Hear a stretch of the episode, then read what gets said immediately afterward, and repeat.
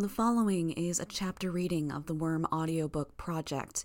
Please support the original author at parahumans dot wordpress dot com or by donating to his Patreon at patreon dot com slash wildbow. Arc twenty-seven, Extinction, twenty-seven point five. Run! I screamed the word. I took my own advice. The golden light around Scion had solidified, forming a sphere. The light dropped. Others were already scrambling to get away, but there wasn't a place to go. No portals, no place to run. The speed and size of the orb made one thing clear. The people in the center wouldn't be able to move fast enough to make their exit. I'd been standing in the direct center to better observe those on the other sides of the portals. I was one of those people. I'd spent years running on schedule, interrupted only by injuries here and there, more hectic weeks, and a spell in prison. Years of pushing my limits, pushing myself to move faster, strengthen my legs, build my stamina. I used it all, pushed myself as hard as I ever had. The wings on my flight pack extended, and I used the thrusters to give myself some additional speed. Labrat, who had apparently realized the futility of trying to move, wasn't running at all, but was rearing back, a device the size of a baseball in his hand. He threw it, aiming to put it over the water. Not enough. Labrat wasn't one of those prisoners who packed on muscle in prison. The ball fell short, then started rolling slightly back toward him. He swore in a language I didn't know, started to run toward the object. Too slow. If he wasn't going to make it over the edge to get to safety, he wasn't going to reach the object. My bugs hit the object as a mass, rolling it. It tipped over the edge. Labrat stopped. The bugs around him caught one word. Angel. Lustrum used her power. It was like walking into a wall, but it wasn't physical. My brain went blank for an instant. The heat and energy in my body seemed to disappear like someone had flicked a switch. My power, too, faded, the range zooming to a point close to me, my control momentarily going haywire. An instant later, it was back. I staggered, compensated with the anti-gravity, managed to not fall too far behind. The sphere above us shrunk a fraction, maybe. Hard to make out considering the size of it and the speed with which it fell. Lustrum, for her part, grew. I didn't get to see how big she grew. The orb made contact with the platform, shearing through everything it touched. My bugs died as the orb touched them, and I could sense the devastation spread as more and more of it came in contact with the structure. The outermost edges of the orb were still directly overhead, plunging toward me, toward us. I stepped off the rig, pushing myself off, letting myself fall as I continued moving out, moving away. Falling was good because it put me farther away from the orb. I'd sooner hit the water than let that thing touch me. Bugs that couldn't fall as well as I could died as the orb made contact. Bugs that were close to me. Bugs to my left and right. Bugs beneath me. I felt a momentary disconnect between what I was seeing and what I was feeling. I felt like I was plunging into the water, everything going numb, pain, my thoughts fragmenting. Yet I was still fifty or so feet above the water's surface. My view shifting as I veered to one side, despite my instructions to the flight pack. Lustrum? No. I felt increasingly disoriented with every heartbeat. Couldn't fly, spiraling, unbalanced, blood, injury. I tried to take in breath. Couldn't. I felt pain instead. Right ribs, back, stomach, left buttock, left thigh. I was falling. My arms spread out, trying to slow the descent. Failed. Right hand gone. Blood, fragments of golden light eating away at the stump, making the bleeding worse. Falling faster, spiraling more. Thoughts weren't flowing. I jerked to one side with wind catching wing, spinning abruptly. Felt something wrench, pulling from the center of my body. Fragment of a memory. Legend speaking. Talking about Leviathan. Hit water moving fast enough worse than hitting concrete. Had to slow my fall, most important thing. There were bugs on me. I moved them to get a sense of where I was, compared to surroundings. One wing on pack. No legs, half a stomach left. The pulling feeling was organs sliding out of my body. Thoughts blurring. Help, passenger. A plea. An order. Move arms of flight pack that aren't broken. Brace against injury. Wings retracting. Propulsion cancelled. Focus on bugs, on anti-gravity. Time activation to break spin. Left, right, match to speed. Disorientation getting worse. Two, three seconds where I can't remember where I am. Focus on bugs. Only bugs. Flight pack pulsing. Rely on intuition. Starting to feel more pain. Burning sensations. Pulling in middle of body. I start timing flight pack to heartbeat. Waves of pain instead of where I am. Direction I'm facing. Focus. Focus. Fixed position. Facing sky, see Scion hovering. Great, smoky, shimmering figure stands on water, holding ten or twelve people against arm, tall as oil rig was. Oil rig collapsing, only two legs remain, slumping into water. Focus! Facing sky. What was I doing? Flight pack. Gravity, push against direction of fall, slow my descent. Not enough. Falling too fast. Need to slow fall just a bit more. I extended the wing. Propulsion. Started spinning again. Feel wrenching get worse, spreading through entire upper body. Hit water while spinning. No breath in lungs for impact to take. Wing breaks, flopping over and over across water's surface. Stopped. Sinking. Use anti-grav to try and stay afloat, but system isn't meant to be used underwater. Can't float because no air in lungs. Slowly sinking. I opened my mouth to draw in a breath, had to struggle to manage it. Felt intense pain, a crushing in one side. But I managed to get some air. Small bubbles spilled out of my side from beneath the water. The water around me was murky with blood. No chance I'd live like this. Nobody nearby. Scion was attacking the giant, cutting her to pieces. Capes she was holding fell. The rig was collapsing, two pillars slowly falling in opposite directions, one left, one right. The platform itself was twisting, splitting apart. So was I. Half of me was gone, the remains slowly leaking out into the water around me. Blood, fluids, intestine. I didn't want to die.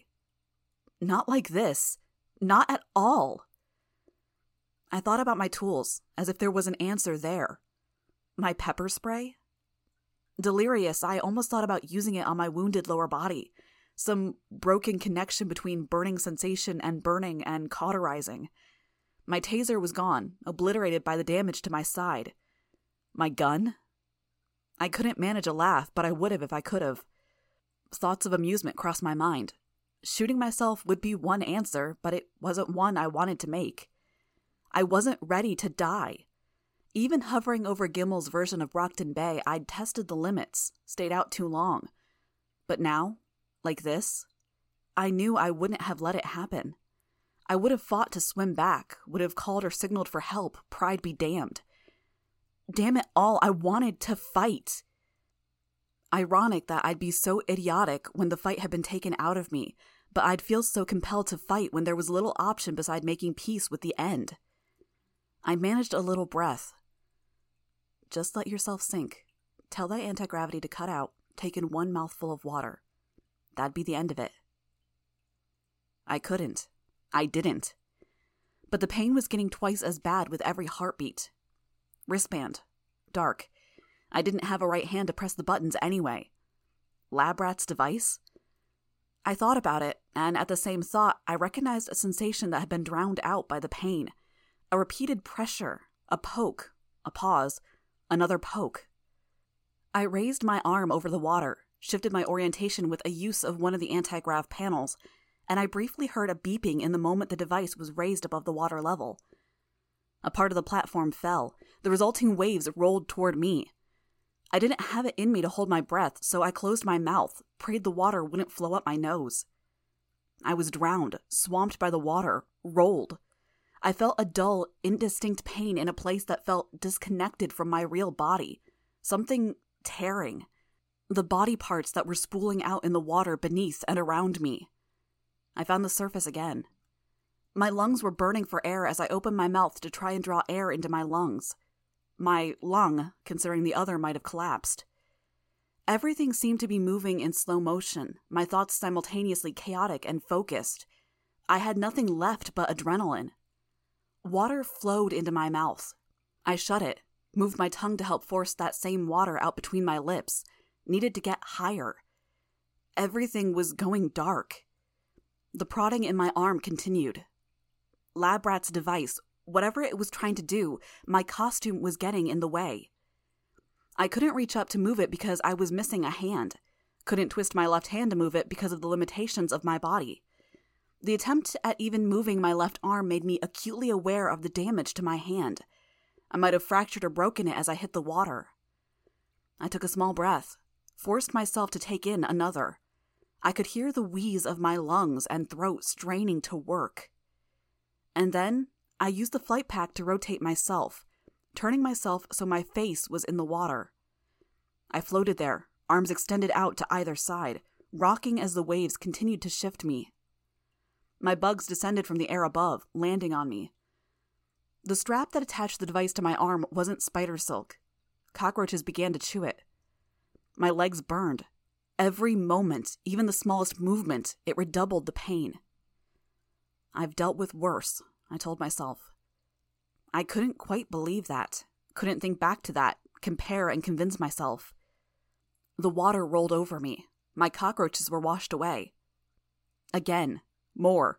Hornets. More cockroaches. They hovered for the ten or twelve seconds it took me to raise my arm up above the water again. I let bubbles of air leak out between my lips, as if I could convince my brain that I was breathing, convince my body to hold on just a bit longer, forestall that involuntary gasp. The device came free.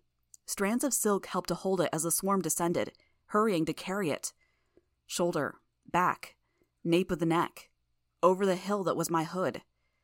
They reached the point where my mask stopped, my hairline began. Vanity. I'd held onto my long hair, wore a costume that let my hair free. When I'd been filled with self-loathing, when I was so focused on the individual imperfections and overall ugliness of my features, in the midst of the bullying campaign that had defined my early teen years, I'd still liked my hair. The skin was exposed there, no costume to get in the way. Please be healing, I thought, lowering the device until it was against my back. Pause, and then a prod. A needle piercing the skin. A pressure as something pumped into my body. Heal me. It wasn't healing. Flesh knit together, but it wasn't healing. The pain faded as quickly and dramatically as it had taken hold, but still I wasn't healing. Not exactly. My thoughts became clearer. Water churned where it came in contact with my body.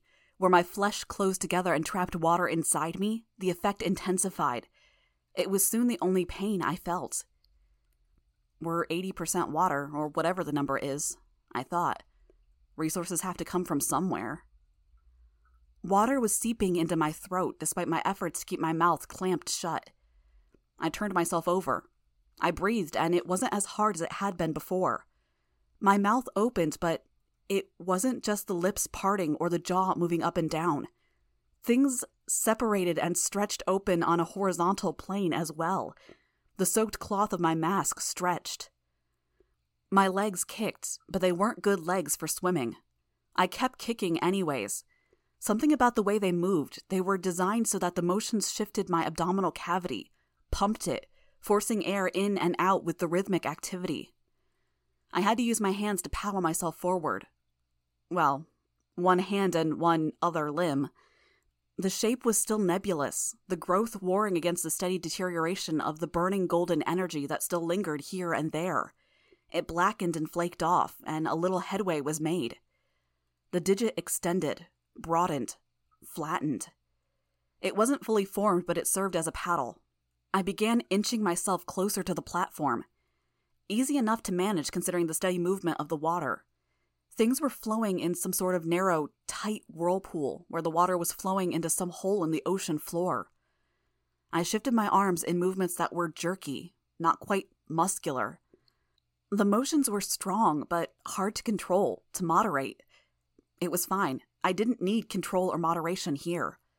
I made my way toward one of the intact legs of the platform, a circle of concrete cracked by strain, with rebar visible in the cracks. I pulled myself up, but the attempt was spastic, spasmodic. I managed to haul myself up, moved a little too far, then fell. Another attempt. This time I focused on holding on, bringing my legs up. One leg in one crevice, another leg into a crack, another set on a ledge where the concrete above wasn't quite sealed properly. My right hand opened, and the motion was more like metal tearing than anything else, tissue parting violently and unwillingly, creating a gap that was as much a wound as it was design. My flesh joined together, forming ridges that faced one another. I closed it, felt the ridges meet. The flesh was still tender. I left it alone. My flight pack provided additional lift as I climbed. It was overly heavy, the anti-grav weak, but it gave me lift. I found footholds, handholds for my one hand, and used the arms of my flight pack where I saw opportunities. I found my stride, scaling the surface with increasing speed until I was moving faster than I might have covered the same distance running. My swarm climbed over the surface and provided a map of the places I could find footholds. I tested my right hand. The flesh wasn't tender, it was hard. There were studs at regular intervals along either half, like teeth. Very like teeth. A claw.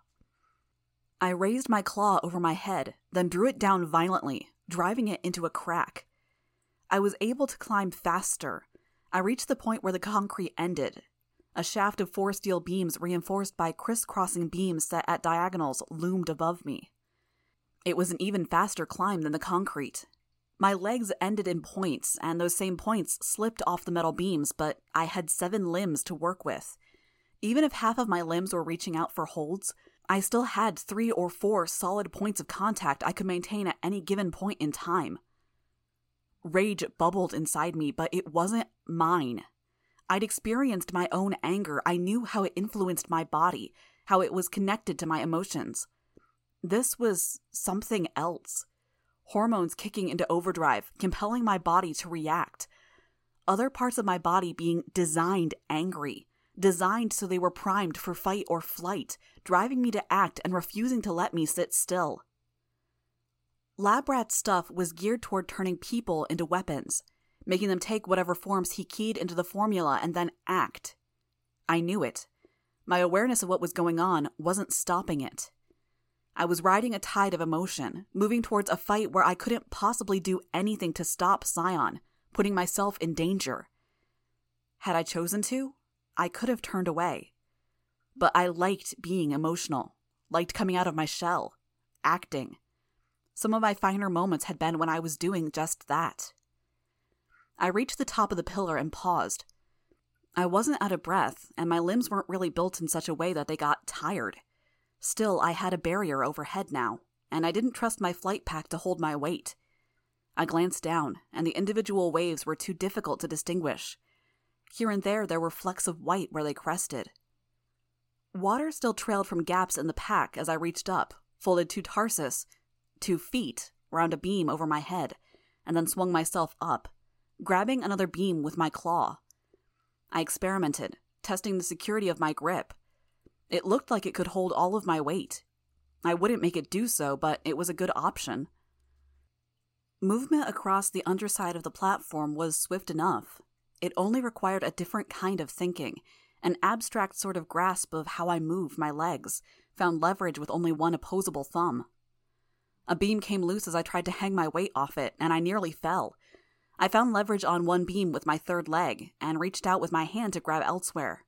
Neither hold was secure, but I still managed to swing myself over and seize another beam, securing myself. I reached the edge of the platform, looked up and over, to see the fighting underway. Less fighting than systematic elimination. The only ones who were truly holding their own were Legend, Glaistig Uaine, Pretender, and Eidolon. Even then, they were more focused on avoiding Scion's attacks than dealing damage. Here and there, Eidolon or Glaistig Uaine would try something. The remains of the platform had stabilized. Only a few remained on top. Weld's people, the irregulars, made up the bulk of the group. Sanguine was tending to two injured. Not irregulars, but not capes I recognized either. The boy had hair and skin with a texture and color like clotted blood. The injured had blood piled and crusted over their wounds, scabs bigger than my hand, or my claw. Weld looked at me, and his eyebrows raised. I opened my mouth to speak and found I couldn't. My tongue was thinner, layered in something hard, and the sides of my mouth were odd. I communicated through my swarm instead, what little of it remained anyways. Drones and buzzes and chirps. Labrat, the boxes he gave us, they're designed to trigger when we're hurt, force a transformation. Might get a few more recruits, Sanguine said, not looking up from the wounded. He had his hands extended to two different wounds on one individual, and was drawing blood into one hand and letting it sneak out of the other, flowing into the wound. Was he cleaning it? His transformations are temporary, buying time. He cut me in half, and I'm not sure I'm going to be in one piece when this stops working. But it worked, Weld asked. I nodded. The motion was jerky. I reached up with my good hand, the movements twitchy, and felt my neck and shoulders. The little muscle I had was gone. The skin was taut over cords like tendons of varying sizes. The muscle had been cannibalized to build flesh elsewhere, I gathered. Weld frowned, then reached into the pouch at his belt. He held another device. After a pause, he pressed it against one of the wounded. It beeped, then a light went on in the corner. The cape convulsed, his back arching. A moment later, transformations began, veins standing out along his arms and legs. Another, Weld said. Get me a spare. Sanguine handed him another. Weld applied it. Scales were manifesting around the most prominent veins on the first one by the time the second patient started reacting. Gully, one of the other irregulars, said.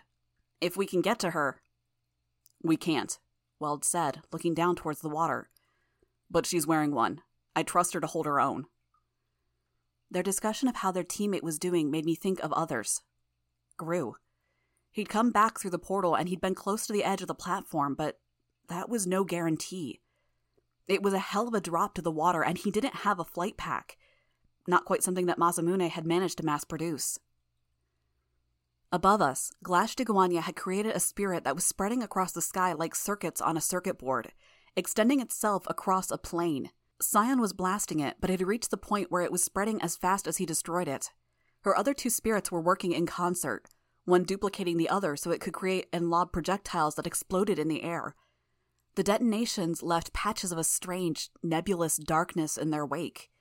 They couldn't move more than a short distance from their master, which limited their number, but they added up to twenty or thirty in all.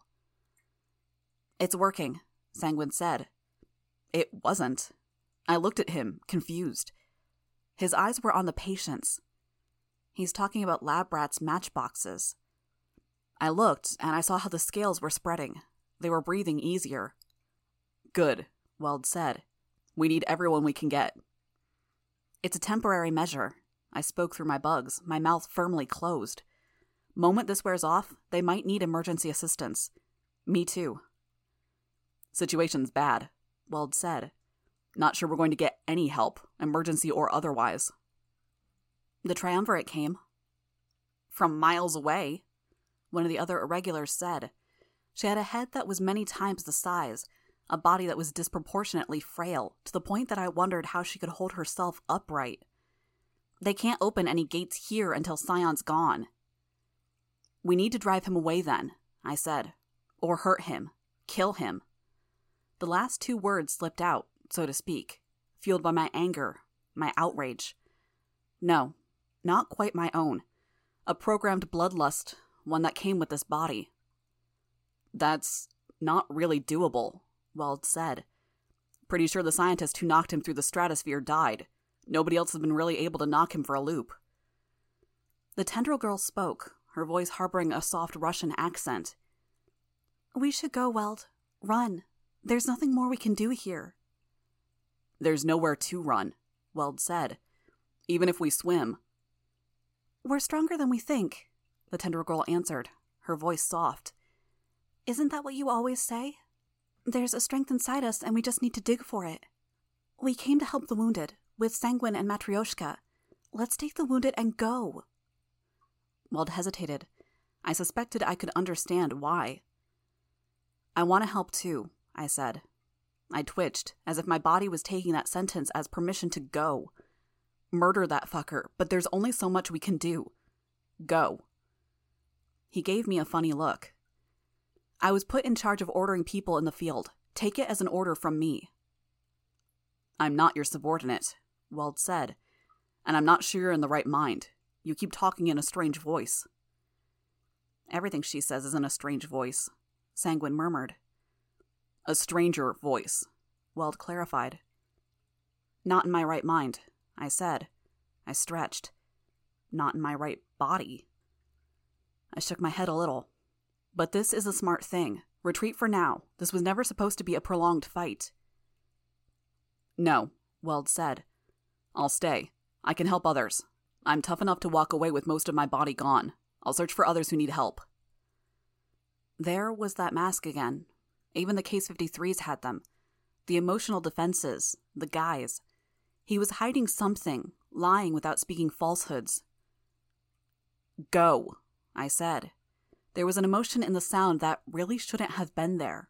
Anger, irritation, insofar as I could even express that with a voice generated by my bugs. He hesitated. Scion erupted with golden light. It wasn't the sort of attack one dodged. Instantaneous, hitting everything in every direction. My skin began to blister, the golden light searing through it, appearing in the ridges between spots where flesh was simply being eaten away. I scrambled for cover, moving back toward the underside of the platform. As I leaped over the railing, I grabbed one of Sanguine's patients with my claw. My movement was reckless, too quick, unpracticed, and I nearly threw the cape I was holding over the edge. I waited, hanging by my three legs, two flight pack arms and one hand, the cape dangling below me, gripped by my claw. The light faded. I checked, then climbed back over the edge. Weld and his people had taken cover. Sanguine was covering injuries with scabs, but the damage was bad. The tendril girl's tentacles were worn so thin they were barely there. The cloud cover had been largely dissolved, bringing more light down onto the battlefield. More to the point, Scion's likely target had been affected as well. The cape that had spread across the sky was falling apart. Scion turned his attention toward Glaistig Uaine. Eidolon appeared beside her, taking her in his arms, and then the pair of them disappeared just as quickly. Legend opened fire with a series of lasers, while Alexandria ducked around to get behind the bastard. The cape I was holding climbed over the railing. I made my way under it, then sort of staggered in Weld's direction, the tarsus segments of my legs sliding on the slanted, gritty surface. The light had eaten through metal, eroded everything in sight. Below us, the water had been affected, boiling. Clouds of steam rose from the water's surface. My thoughts turned to the capes below us, my friends, past allies. Murderous instinct flared, and I restrained it. "We need to go," the tendril girl said. "We're no use to anyone dead." "I can't swim, Sveta, understand?" Weld's voice was quiet. "It's not... I'll stay behind. We've got the case for you to hide inside. Sanguine can carry you. You should go." "We need you, Weld," Sveta said. Weld looked away. "Another form," Sanguine said. "Something that floats." "I'm metal." "Metal boats float?" Sanguine said. Weld frowned. "What is it?" Sveta asked. "I'm not sure it'll work." "If it doesn't," Sanguine said, "walk." "On the ocean floor?" Sveta asked. "He doesn't breathe." "It's not that simple," Weld said. "I'm going to stay. I have old teammates to look after. You guys should leave." "Not without you," Sveta said, her voice angry. A golden light speared past us, striking the water. Scion was cutting up the capes who'd fallen in and survived. Glaistig Uaine appeared behind him. Three spirits surrounded her. One to levitate, grant the ability to float, a telekinetic or power granter. Another to duplicate capes, duplicating the telekinetic in part, but more focused on duplicating the third spirit Glaistig Uaine had made. Greyboy. She'd gone through a phase, hunting down some of the scariest capes around, defeating them, claiming them. This was one. Scion was trapped in a time well, turning monochrome. Without any apparent effort, he broke free of the effect, shattering it, only to be frozen again. My swarm was agitated. Agitated but futile. Scion started moving in the direction of Glaistig Uaine and her creations, gliding through the air. The effects went up as easily as they were torn down. I wanted to help, to stop him. I was powerless. A cockroach. Glaistig Uaine wasn't stopping him, but it seemed to have his attention. He wasn't using his power either. Was it because he couldn't, or something else entirely? Eidolon, Legend, and Alexandria flew down to the water. They rose with no less than twelve capes between them, Eidolon levitating several, and then disappeared toward the horizon. Weld seemed to come to a decision. Okay, if that's what it takes to make you guys leave, I'll go. Make our way down. I shut my eyes, exhaled slowly. The air moved in a funny way across my mouth parts. Here, I said. I reached for my belt. It dangled, held in place by the silk cords that wound under and beneath my costume. Some of it had been obliterated by the blast. I used my bugs to start connecting the silk cords together. Too thin, too short. I reached behind my back instead, past a small tube of pepper spray. More silk there. Some beneath the armor panel on my hand, others beneath my shoulders. I plaited them together into a rope. Others go down first, Weld said. Order of weight. Let's get you packaged up, Garat. If you aren't climbing down, stay still. Stay still? He began undoing the little clasps of metal that bound Garat against his body. She unfurled, reaching out to railings, to edges of metal. Where the tendrils surrounded the railing, a barrier that might have stopped a speeding car, the metal bent, crushed tight. The tendrils continued to find their way to things to grip. There were more of them than I'd thought. One tendril seized my claw, faster than I could react. Just as fast, it pulled back, found something else to hold. She and Weld both stopped. I watched as she closed her eyes, drew in a deep breath, and then exhaled. Weld released her organs, hidden in a space in his broad back, and she was free of him. She collected herself around the railing, her eyes closed, drawing in deep breaths and exhaling slowly. Slowly the tendrils released, and she stretched out to her full length. She looked like a fish underwater, a lionfish or jellyfish with dramatic, crazy fins or fronds. Where they weren't bound to her surroundings, the fronds fell in line with one another, moved with their own rhythm, a mind of their own, that was searching the surroundings. Tight, Garat, Weld said, an order.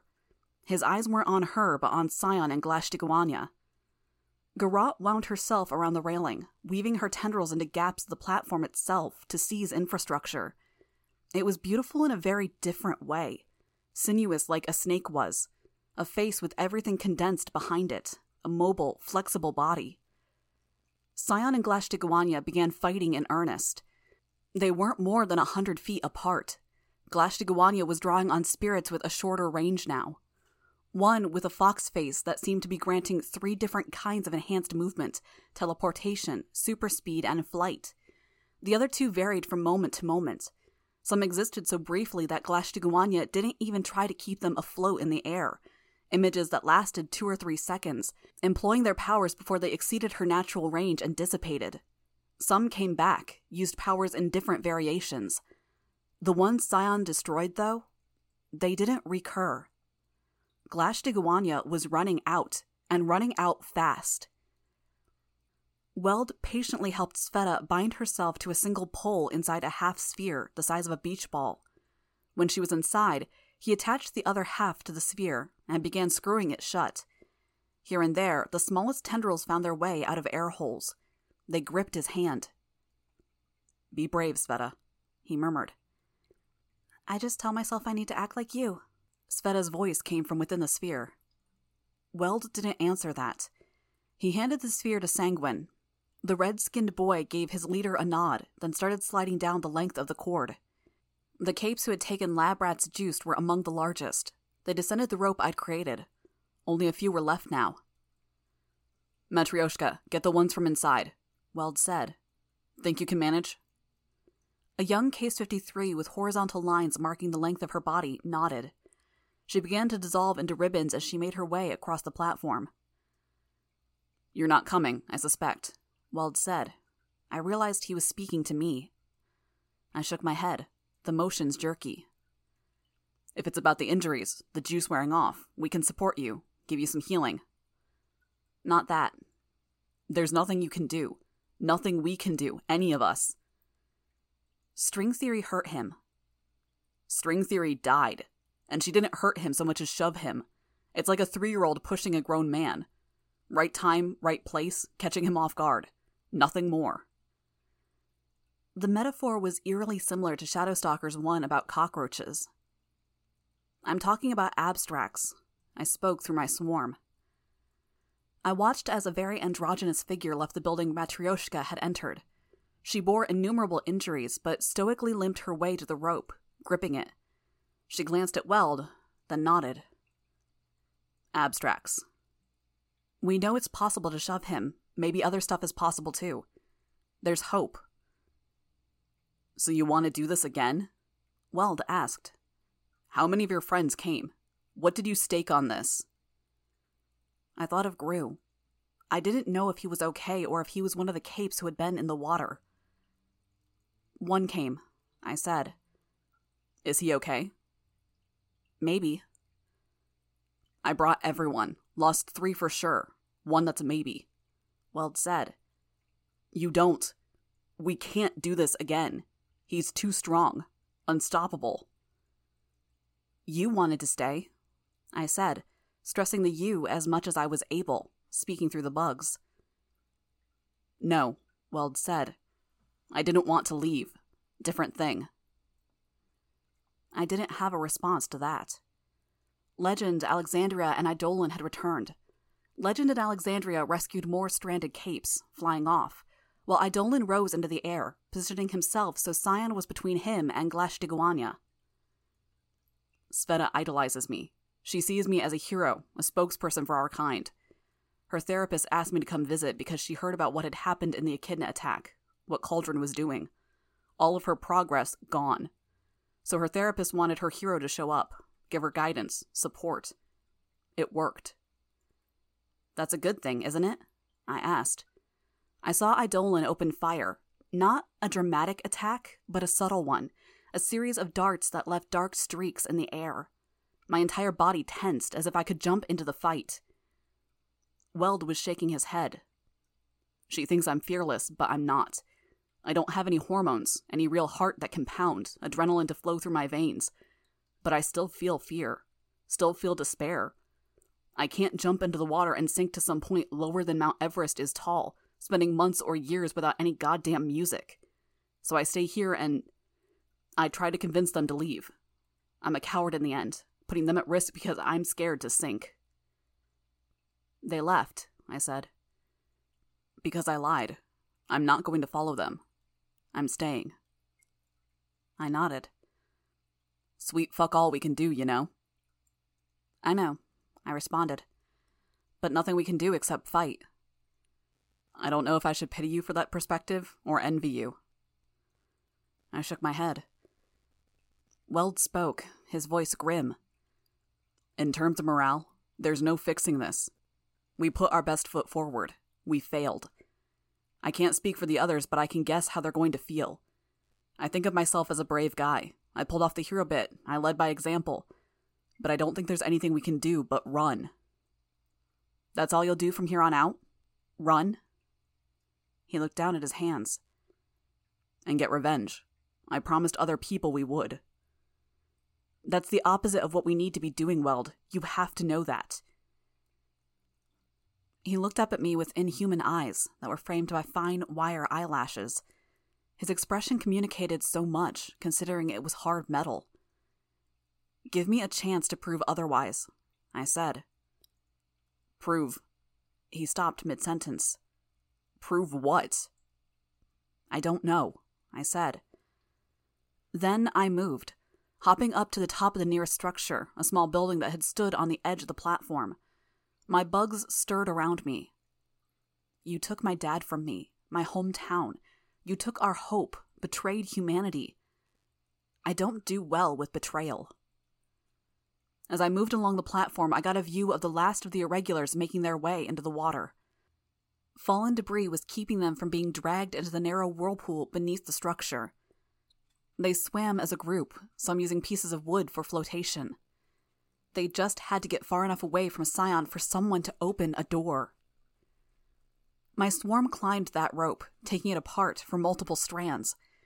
They formed a single cord that was thin, but a quarter of a mile long. Me, my passenger, and my screwed-up monster body were all in agreement.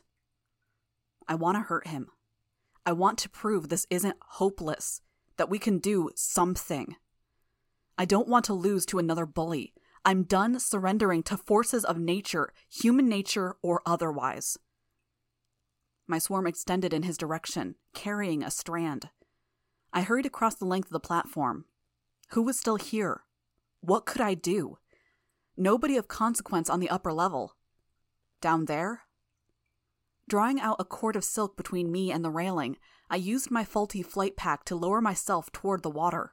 Silk wound itself around Scion's eyes. He didn't pay it any mind. His focus was on Glaistig Uaine. Her spirit was the same one she'd used before, launching ineffective attacks that left blotches of darkness across the sky. I found the capes on the water. A Thonda, three birdcage capes. The Thonda was using his power to fix them all in space, so they stood just a short distance above the water. Two of them recoiled in fear as I lowered myself to their level. The Thonda was calm by contrast. The wind blew the silk, threatening to pull it from my grip. Scion was moving, and it could break at any instant.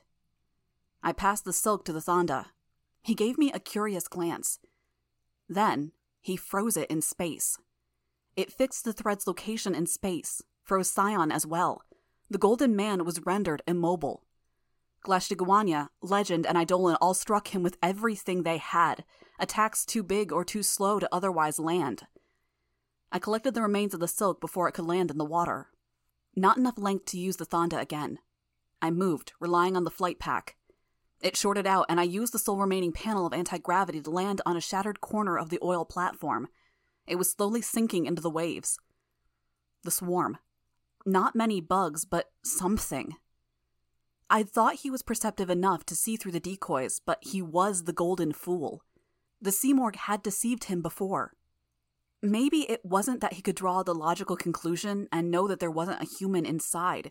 Maybe he was too ready for breakers, for capes who didn't follow the usual rules. I created a swarm decoy, gathering all the bugs from the surrounding area. I couldn't tap the resources beneath the water, but I could draw from the life that had gathered on the rig, the bugs that feasted on the algae that clustered around the legs of the structure. The body approached, and Eidolon moved aside. He moved as if it were a comrade joining the fight, as he, Glaistig Uaine, and the swarm decoy effectively had Scion surrounded. Idiotic. Nonsensical. Scion didn't even react to the maneuver. Glaistig Uaine attacked, and Scion retaliated. Her spirit teleported her away. Eidolon created mirror images of himself, illusions, and Scion lashed out. Only one of the illusions remained. It fizzled out. Eidolon died? No. Eidolon struck out from the clouds above. Scion seemed to anticipate it, sliding out of the way. The tempo of the attacks and counterattacks continued. Scion attacked Glaistig Uaine's spirits, and still, the destroyed ones failed to return. A pattern. He was an alien combatant, a stranger from another world who saw the world in an entirely different way from how we did. But there was a pattern. I divided the swarm decoy in two. Divided each of those two into two more. He'd stopped the spirit from spreading across the sky, and had made a concerted effort to eliminate Glaistig Uaine's spirits. He'd eliminated Eidolon's illusions. Whether the creations were concrete or otherwise, it was something that seemed to provoke him. Was it something instinctive? A part of his species? Something he watched out for in enemies, in threats or competition? Scion turned and blasted the swarm out of the sky. The last of my bugs. His hand turned my way, and he floated in my direction. He knew who was controlling them. It was a diversion, a crucial distraction. Glaistig Uaine flew in close, creating another set of spirits, two to either side of her, one in the lead. I recognized the one in the lead, distorted as it was. Clockblocker's spirit touched Scion, and the golden man froze. She banished the ghost in an instant, recreated the one who had created the dark blotches in the sky. The blotches began to move, gravitating toward Scion, concentrating in one spot. She plotted this, planned out the extended attack. I felt my hair stir, drifting toward that spot. I'd seen something similar, once upon a time. I backed away until I was able to grab something for a hold. They all gathered into a single dot, and the effect intensified. The effect around Scion broke, and he began drifting toward the dark point. He resisted, and I could sense something from him. Not alarm, but a reaction nonetheless. From Glaistig Uaine and Eidolon's body language, they saw it too. He reached out, one hand stretched toward the center of the effect, and Eidolon used a power, effectively detonating the effect, reversing it. The G-Driver had sent Scion flying into the atmosphere. Eidolon had apparently taken a lesson from it, because he'd emulated the effect. Here, Scion was plunged into the water. Another hit. Another inconvenience. Something. He was in the water. He'd come back up. We could do it again. I just needed to form another decoy. Except I'd used up every bug I had on this. Not bugs, then. I flexed the leg that Labrat's serum had given me, then dove into the water. I held my breath, making my way deeper. It was negligible, but I wanted as many as I could get. Simple life forms. If there were none above the water surface, I'd use the ones below. A glance above me showed one of the flying heroes above the water surface, watching. Good. We'd be able to coordinate an attack. We were too far from the ocean floor for me to find crabs or lobsters, but there were others. Krill, two inches in length at best, but they were alive, and I could move them. I could use that. Another swarm decoy, another combination attack, something that... My claw twitched. I closed it, then flinched. The teeth of the claw had bitten into soft flesh. It hadn't been soft before. I kicked, and I could feel the lack of strength in the leg's movements. The spasm wasn't as strong, and a wet feeling was running along the inside of the leg. Fluids leaking. No, I wasn't going to stop. Not now. Not like this. He'd have to surface. He'd be angry, distracted. There could be an opening. I kicked, paddled myself forward, and I wasn't moving toward the surface. Just the opposite. My lungs were feeling the strain. I didn't care. He'd come up and we'd... Crimson blossomed across my vision, obscuring my view. Blood. Mine. One leg came free of the socket. No. Piece by piece, I started to come apart. The decoy. If I can keep it together until he comes, then let them split apart naturally. Maybe he'll be fooled. I started to try to move toward the surface, aware of my circumstance. My strength wasn't there. The muscles had been cannibalized for parts to build this temporary body, and the reversion process wasn't supplying them with everything they required. My flight pack failed. I couldn't raise myself to the surface. Let me prove we can fight back. Don't let people like Weld give up at this point. My consciousness began to dim, faster than it had before. I didn't have the benefit of adrenaline. I had desperation, but it wasn't quite the same. My vision gradually fogged. I felt my body going numb, my arm, my face. Water began to fill my mouth. I didn't have the strength to keep my lips pressed together. Let him rise to the surface. Let this trick work again and again. Let it be the Achilles heel. A false hope, a faltering one. I knew it wouldn't work again. I coughed, and it was a weak cough, barely a hiccup, enough for water to make its way into my throat. But I focused on the swarm, on the krill, kept them in formation. Alexandria died like this. Drowned. A shadow passed over my vision. I forced my eyes to focus. Glaistig Uaine, smiling slightly. She'd been the one above the water. And here she was, not helping, waiting. At least I'll still be able to contribute, I thought. The water moved, and I saw a look of disappointment on her face. A glance to my right showed a portal, a door. The water was flowing into it in vast quantities, and I was being pulled along. He's gone. He's nowhere close, I thought.